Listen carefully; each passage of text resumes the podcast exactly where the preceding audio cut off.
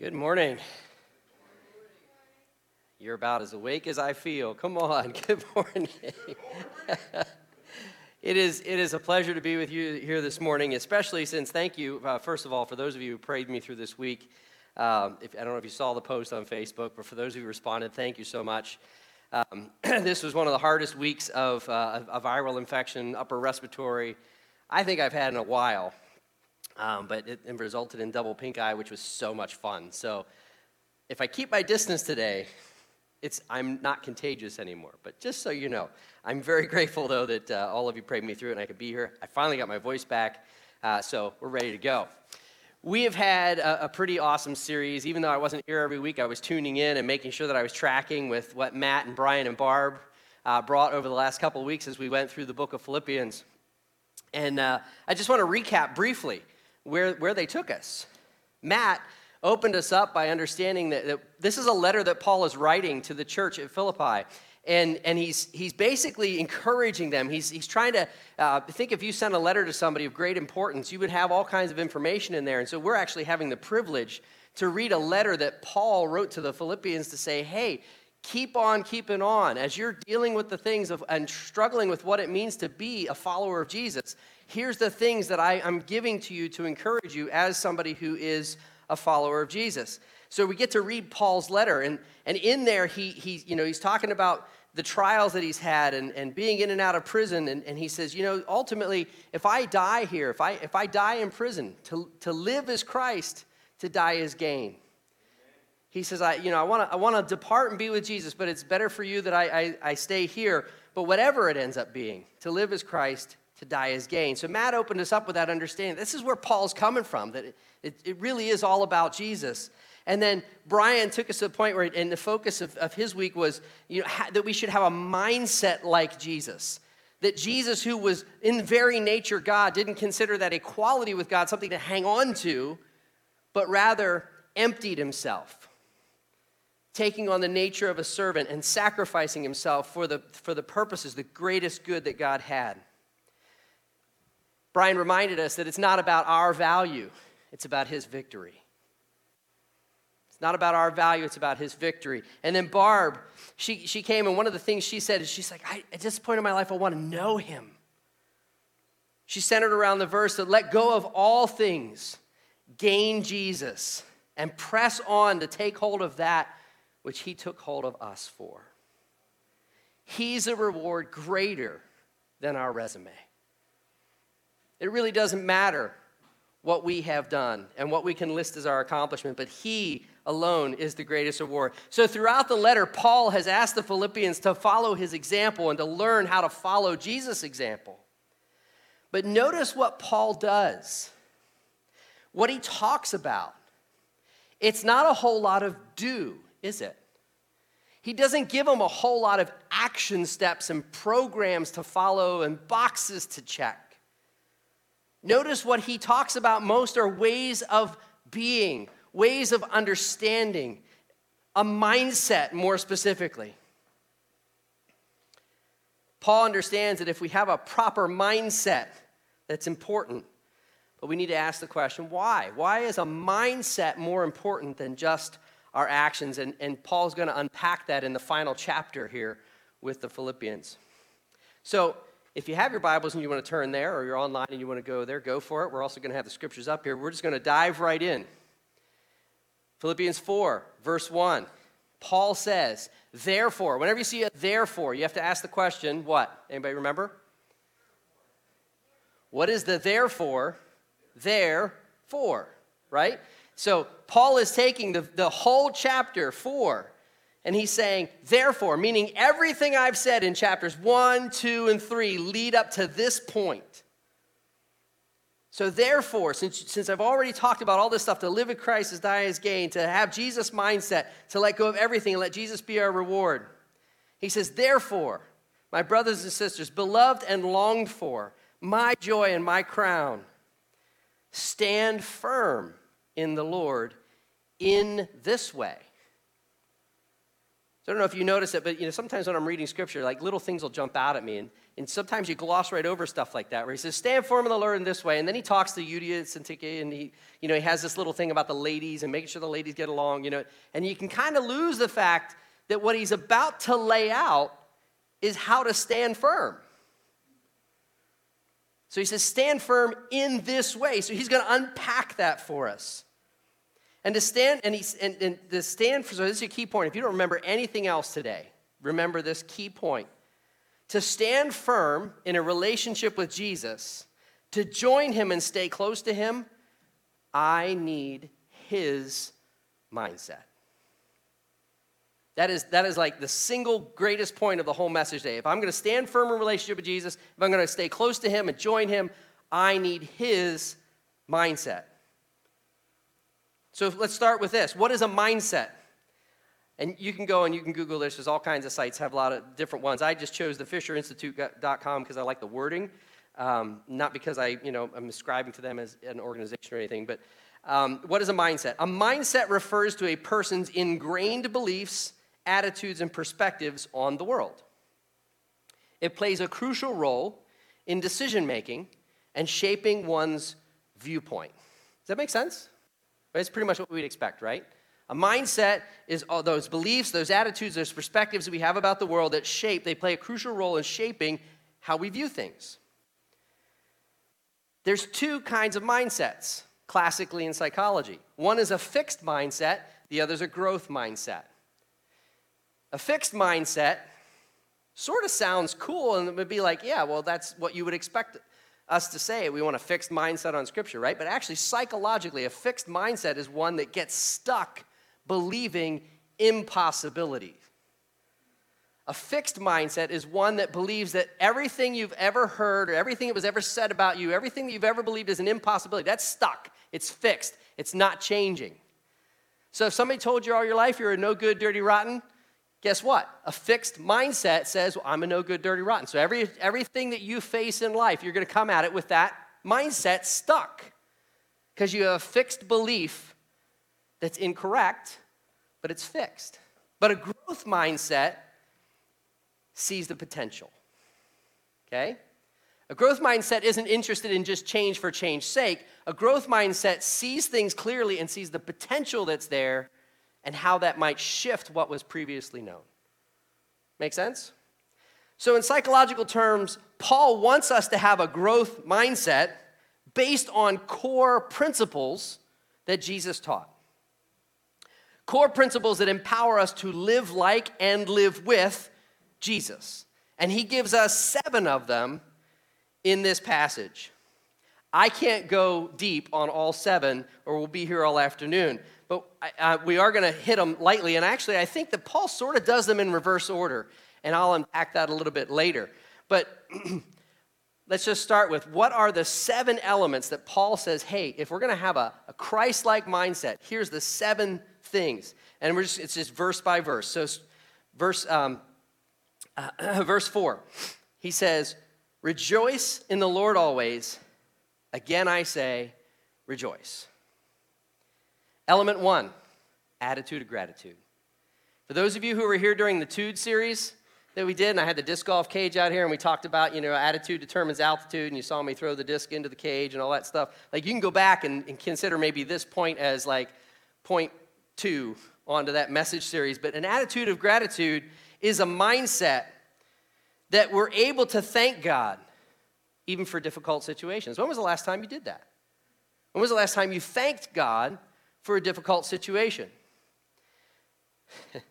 I recently learned something about tomatoes, and I'm just going to take a complete, because I know if I meddle with us, like sometimes the resistance, like, oh, don't, you know, you're in my house. Like, get out of my house. You're not allowed to talk to me here. So we're going to talk about tomatoes, and then you can make the connection between yourself and the tomato plant. Not that I'm calling you vegetables, I'm just saying. So I learned that tomatoes actually become more fruitful if you heavily prune them as they're growing. To the point where, like, so I've never done this. I was really uncomfortable doing this, but I've done it now, and I'm starting to see the results. But you, you literally like clip off all of the leaves and all of the suckers that come up through, and, and you do, like, anytime it bears a tomato, you clip all the branches underneath it. So you have this stalk and then you've got like this, like it looks like a little tomato tree, is what it ends up looking like. And I thought, wow, that's really weird, and I'm uncomfortable doing that. But the truth is, it minimizes the amount of moisture around the base of the plant, it minimizes the amount of moisture on the leaves of the plant, and tomatoes are prone to disease because of the moisture or irregular watering or what have you. So it's uncomfortable, I'm sure. And if I was a tomato plant, I'd be like, hey, I put a lot of effort into growing that branch. What are you doing? right? I mean, put yourself in that position. Somebody comes along and says, you don't need that. I, do we approach God with that mindset? God, thank you for that challenge because you know that humans are actually like tomato plants. They've shown this again and again and again in study after study. Not that we're vegetables, but just that, that we do not grow without adversity. We don't. We tend to stay comfortable and we don't grow unless we are challenged. And so, do we thank God for challenging situations? Paul invites us to take our eyes off the missing branches and the things that are broken off in adversity and to start to celebrate the greater harvest that will come as a result. Let that land for a minute. So, next time you go into a challenging situation, you'd be like, all right, this is really uncomfortable. This hurts, God. But I'm going to thank you for it, not because of the way this feels at the moment, but because I know you're doing this for a harvest that's coming. There's fruit that's going to come as a result of this. So I'm looking ahead to that. You know, that's the very attitude of Jesus as he went to the cross. You are joining Jesus in that moment. That was mindset one. That was element one. Everybody want to pack up and go home? Is that was enough? All right, let's go to the rest. So you go to so you get the next one. He says in verses five through seven, "Let your gentleness be evident to all. The Lord is near." That word near in the Greek means at hand, meaning right here, present. Do not be anxious about anything, but in every situation, by prayer and petition, with thanksgiving, present your requests to God. And the peace of God, which transcends all understanding, will guard your hearts and your minds in Christ Jesus. There's a lot in that passage, and I, I don't have time to unpack all of that. But the element that he's trying to help us understand is humble awareness. Humble awareness. And those two words are very powerful words because humble means I need to put my own perspectives, my own desires aside. And awareness is I have to actually open my eyes and actually open my spiritual eyes and be aware of what's happening broader than just what I see as my circumstance. This one is super easy for me to mess up. All right, this is I'm going to tell on myself. When I'm on task or I'm in go mode, like the task takes over. People can be an impediment for me. As much as I love people, like task, and some of you, yeah, some of you are going, yeah, huh, yep, yeah, I know what that is. You know, other people are like, yeah, I hate people like you. Like, Because you make me feel bad whenever we're trying to do something, because you're like, come on, get to it. You, like, I get it. You, gotta, you need to understand, as recently as us being in Korea, this is a struggle for me. Safety, food, travel, making sure we execute the plan that Allison has so diligently planned for us. That's all at the front. The tasks are all at the front. And I can be pretty harsh on going after the task and the mission because my mindset is on the task at hand as if it depends on me. Instead of having a humble awareness of who is at hand and how much depends on Him. Now, for some of you, they may not land. For those of you who does, like God bless you because I know the struggle is real. To have that awareness and cultivate it enough to be like, whoa, whoa, whoa, as much as I want to engage right now, I probably should stop and pray. Because that's the last thing you feel like doing at that moment. You're not on time, somebody's mess, you know, just, you just want to point out all the things that are off, off task. It's like, no, no, no, Lord, what are you doing in this moment? Humble awareness. Another aspect of humble awareness is in the word petition. See, we like to ask God for stuff in prayer. We like to get anxious about the stuff going on in our life. We're like, God, please, God, please do this. God, please heal so and so. God, please. You know, it's almost like we're spiritual gunslingers, like, God, God, like, God, as if He doesn't know already this stuff is going on, right? But we come with this sense of urgency and this sense of anxiety. But the word petition requires awareness. If you ever signed a, has anybody ever signed a petition? You ever had to work with a petition? Okay, so you understand that it's not just you. You may initiate, but you need a community of people to thoughtfully come around. What is the issue? What's the solution to this issue? And they sign the petition. And you take that petition not as a complaint, not as a, hey, please do something. It's a, hey, here's what's wrong and here's the solution we're asking for, right? It's a very thoughtful and it's a, it has a broader awareness than just your immediate circumstance. So, humble awareness connected with prayer means that we come to prayer with this sense of petitioning God. What does that look like? Well, what if we took the time to thoughtfully develop the awareness beyond our immediate situation? We want to go to God and pray about something. It's like, well, okay. It's just like we started off. I feel like it's a bad situation. Is there some is there a harvest that's going to come? Is this just pruning? Is this just a bad thing or is this pruning? So we're cultivating that awareness. And, and if that's the case, then well, who else is this going to affect? Do we approach our request to God with a gratefulness for what He's already done? Because sometimes it's like, you know, God, hey, I'm so glad you, you, you, know, you helped me get better this week and you paid for this and you provided that, but, you know, what have you done for me lately? There's this, this approach that we have to God instead of recognizing and saying, You're so awesome. Like you have given so much. This thing's heavy on me. But God, I know you owe me nothing. You owe me nothing. I'm so simple, great, simply grateful for what you've done. But I see this thing, God, show me. And, and part of petitioning is coming in prayer as a learner and a listener, not just an asker. So, God, this is a heavy concern for me, but help me see what you see in this situation. So, humble awareness. Then he says this.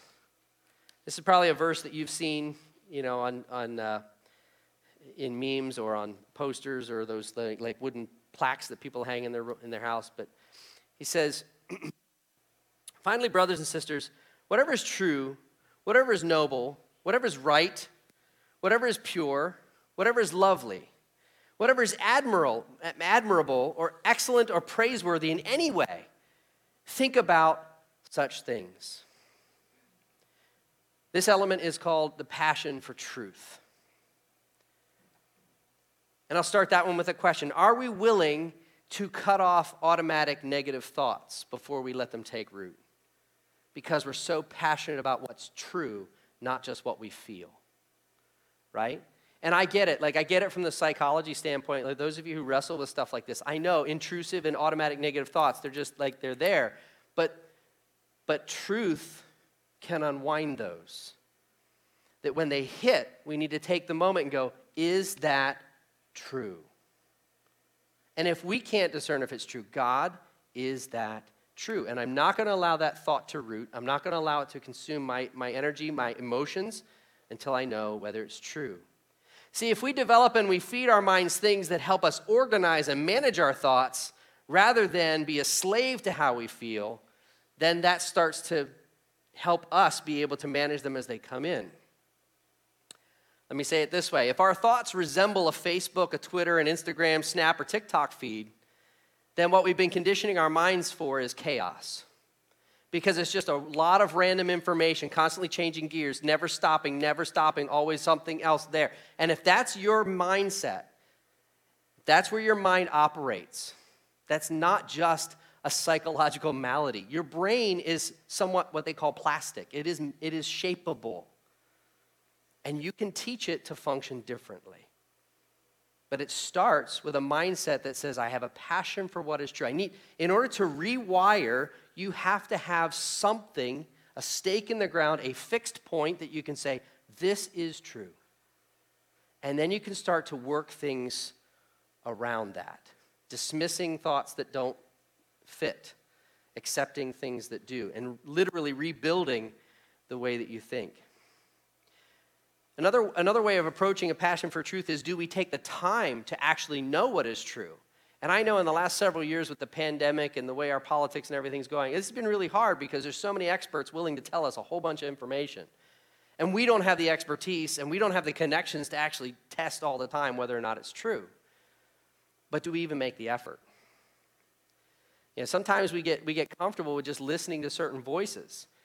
You know, God forbid that you should ever listen to Gilbert or me alone and never test anything that we say. Like that, like you should test it. You should learn for yourself in Scripture. Like, is this true? I don't know Greek. Well, there's plenty of tools out there that actually can show you the Greek word.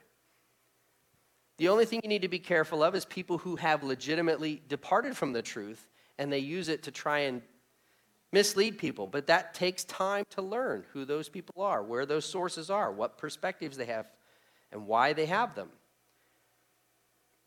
We just don't like to do it because it takes time and we have so much information. So, a passion for truth means not only am I going to work on my, my mental framework, but also am I willing to do the work to figure out what is actually true. And one other point on that what is true isn't always comfortable. See, one thing I don't want us to get out of coming to this mindset is, you know, when Paul says, whatever is good, whatever is right, whatever is excellent and praiseworthy or admirable in any way, you know, sometimes we're like, okay, flowers and roses and unicorns, and you're like that's that's kind of where we go with it, right? It's like it's whatever's good. But what is true is not always comfortable. What is true can be downright painful, which takes us back to element number one. It may be pruning.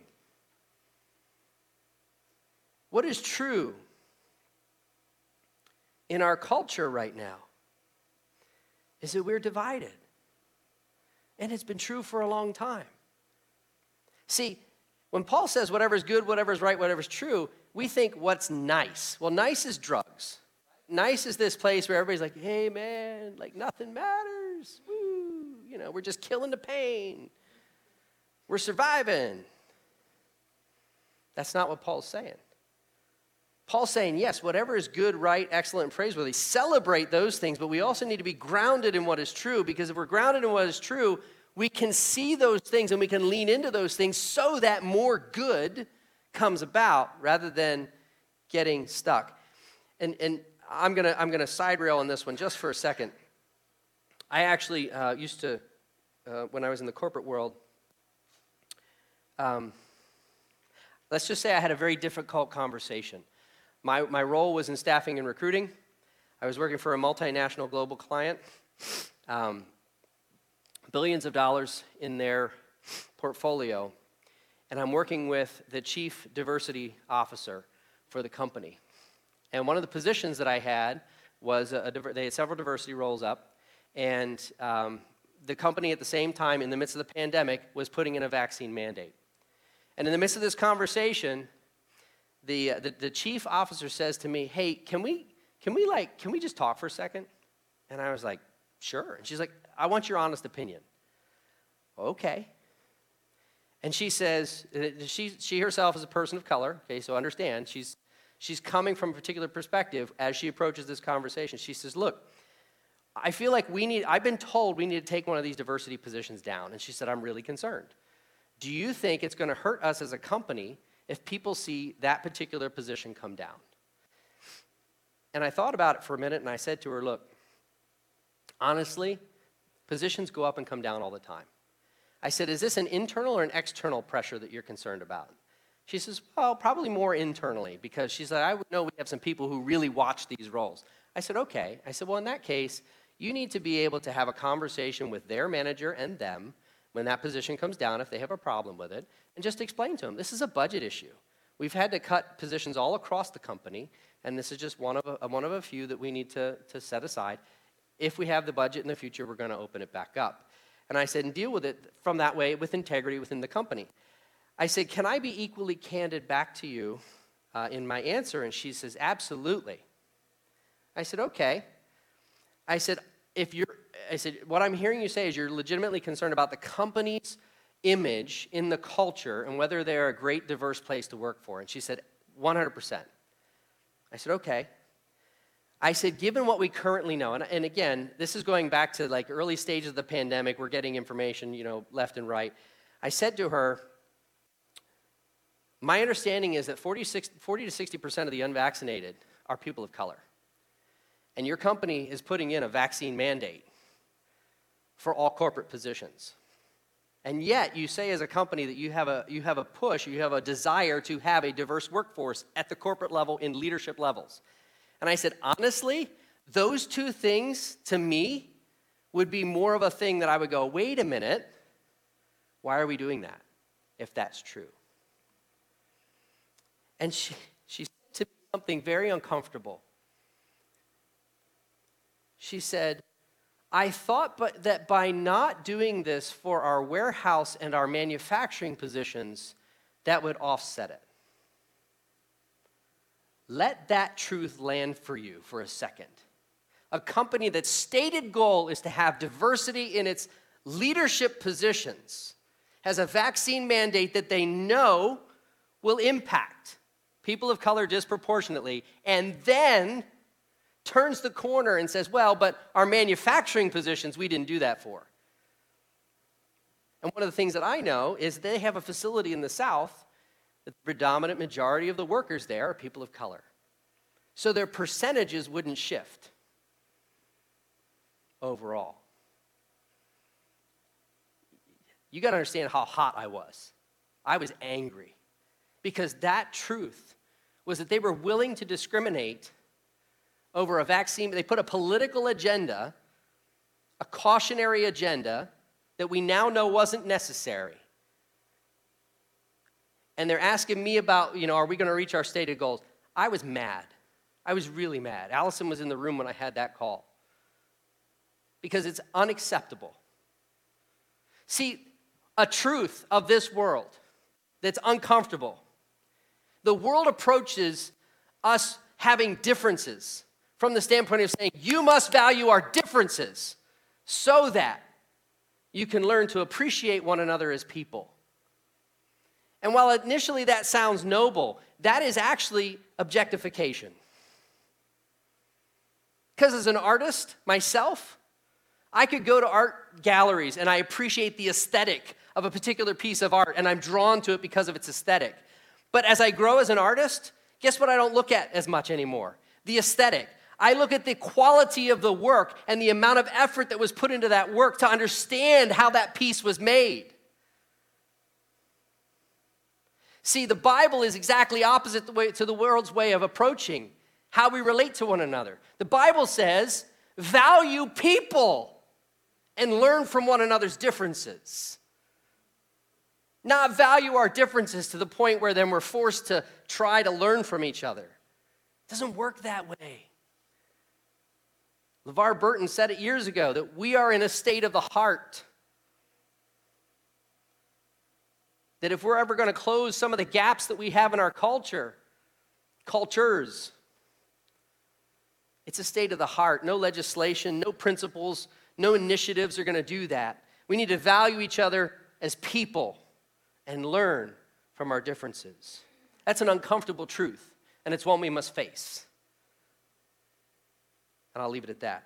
Truth doesn't always feel good, but we need to have it as part of our mindset because if my I was asked recently, how is it that you connect, so, like, how do you connect with people who are different than you? Which I thought was a very interesting way of putting it. And I said, I see a person. It's not complicated. I see a person, and I want to get to know them. And then appreciate what makes them them, and learn from them, and them learn from me. All right, I'll let that one go. Paul moves on. Now, I'm, I'm letting it go in the message, but we don't dare let go of that in our relationships and in our culture. Whatever you have learned or received or heard from me or seen in me or put it in, he says, put it into practice, and the God of peace will be with you. This element is very simple. This element, excuse me, still coughing some of that out. This element is teachable integrity. Is our mindset on learning how to live what is true? It's one thing for me to discern something is true, but it is my mindset that once I know it is true, I'm going to adjust my life and my practice to align, to be integrous, to have integrity with that truth. So, having a middle schooler in my home, I'm reminded of my mindset at that age. And most middle school boys, girls, I'll leave you out of this, you know, in this, going back to gentleness, I'll leave you out of this. Because uh, yours is more like 15, 16, and it's typically with your moms. But we'll leave that alone. Middle school boys, in particular, when given instructions, they hear the words, their heads nod, right? But even though their heads are nodding and they're hearing the words, they are simultaneously imagining ways to do what they're being told that do not conform to the laws of physics, time, or reality in general. Imagination is essential, okay? Don't, don't get me wrong. Imagination is essential. But setting your mind on learning how things work is as important a first step as imagination is to helping helping him, having imagination actually help. Like, so having your mindset on learning how it actually works is more, is more important first, then imagination comes alongside to come up, come up with things that can actually help. And that's a little bit what Paul's saying to the Philippians. Like, look, don't just head nod and then imagine like you live this, like, we gave you examples. We walked this together. We, we did this together put it into practice. Have a mindset that says, I'm grasping everything that Paul and Jesus taught us so that we can have the teachable integrity. We've learned it and we're now focused on living it out. Verses 12 and 13, he says this I know what it is to be in need, I know what it is to have plenty. I've learned the secret of being content in any and every situation, whether well fed or hungry, whether living in plenty or in want.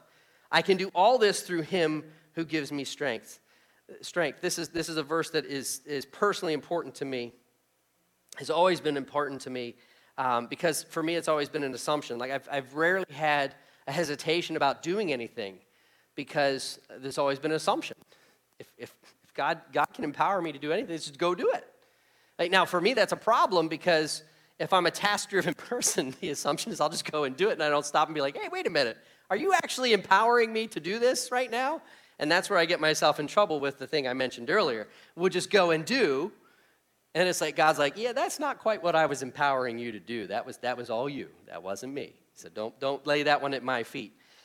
But element five, coming off that verse, is confidence in his ability. Not confidence in our ability, even if he's given us that ability, confidence in his ability. See, contentment relies on knowing what God is capable of not what we're capable of.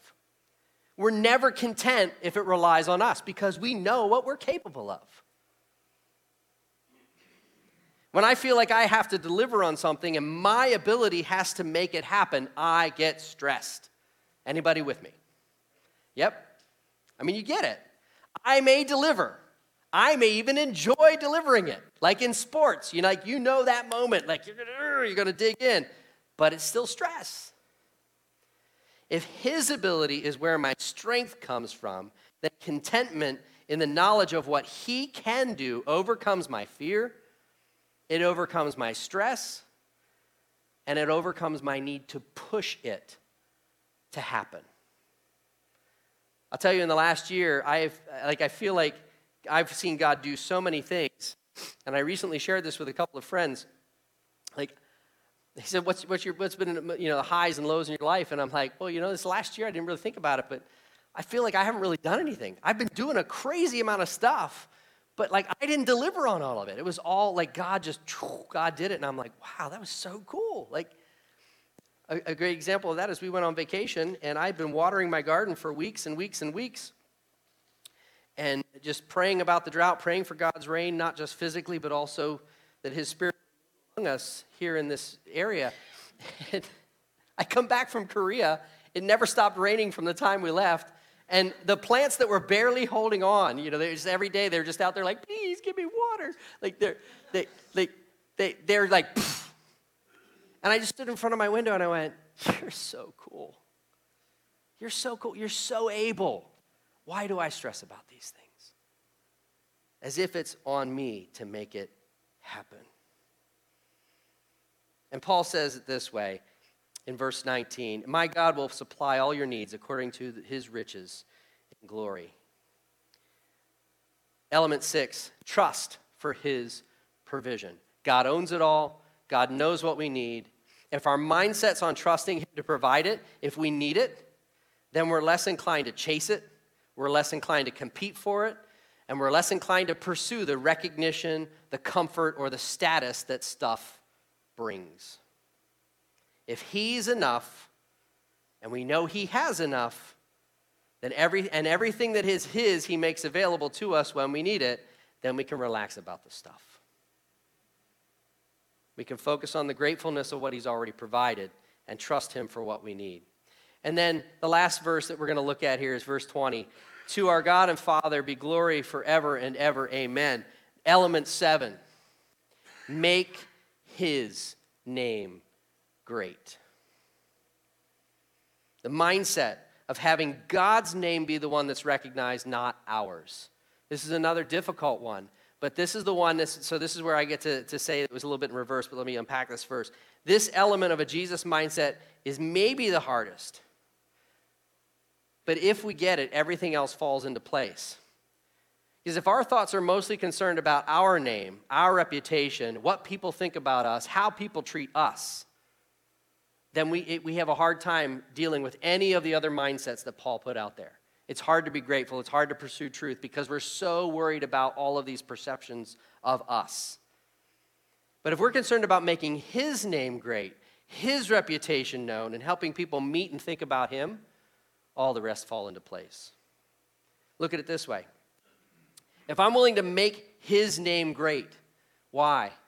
Because I know he can provide anything that's needed for me or for anybody else then if I know He can provide for every, anybody and me, then I also have confidence in His ability. And if I have confidence in His ability, then I'm able to live with a certain amount of integrity because it's not based on my ability, it's on His ability. And I can bring all that together and say, Yes, I just want to pursue you. I just want to walk with you and watch what happens. I'm going to learn from you, and my life now starts aligning to you. And then because I see how well all of that is coming together under His name, I have a greater passion for truth. And that passion for truth is not because I went, oh, well, this is true and that's not true. It's because I'm going, oh, you're God and I'm not. Like, I see what you're doing. I see how you're doing it. I want more of you. I want more of what you're doing. So when that falls into place and we have that passion for truth, it brings us back to that humble awareness. And I rein myself in because I'm like, man, I don't want to do my own thing. I know what I can do. I want to see what you can do because you are the one who does miracles. You are the one who changes lives, not me. Which then brings us all the way back to an attitude of gratitude because when I realized that I didn't do it and I had nothing to do, it's not about my credit, it's not about my glory, it's not about my power. I can be like, God, your name is great, and I'm so grateful that I get to be a part of what you're doing. So you see what I mean? Paul, Paul gave it to him backwards. And I think he did that on purpose. So they realized they get to the end of it, it's like, yeah, I gotta, I gotta recognize that this is all about him first. And classic Paul, it's bookends, man. Didn't he start there at the beginning in chapter one? To live as Christ, to die as gain. And when you end in chapter four, it's like, yeah, if we make his name great, we have no problem dying because he's the one that's awesome and we just want to magnify and, and glorify him. So there you go, there's a lot. And we can unpack, like, we could spend time unpacking all seven of those. You can go deeper in those. I encourage you, small groups, uh, home groups, whatever you guys do, like, take time and go through each of those elements and look at them verse by verse and say, what, what would it take for me to have a mindset of any of these? Maybe start with the last one. What would it take for me to have a mindset of saying, God's name first? Make it na- his name great, rather than my, my title, my position, who I am. And then walk through that, encouraging one another, challenging one another, and growing together. Good? No, you don't. You can clap for him. Don't clap for me.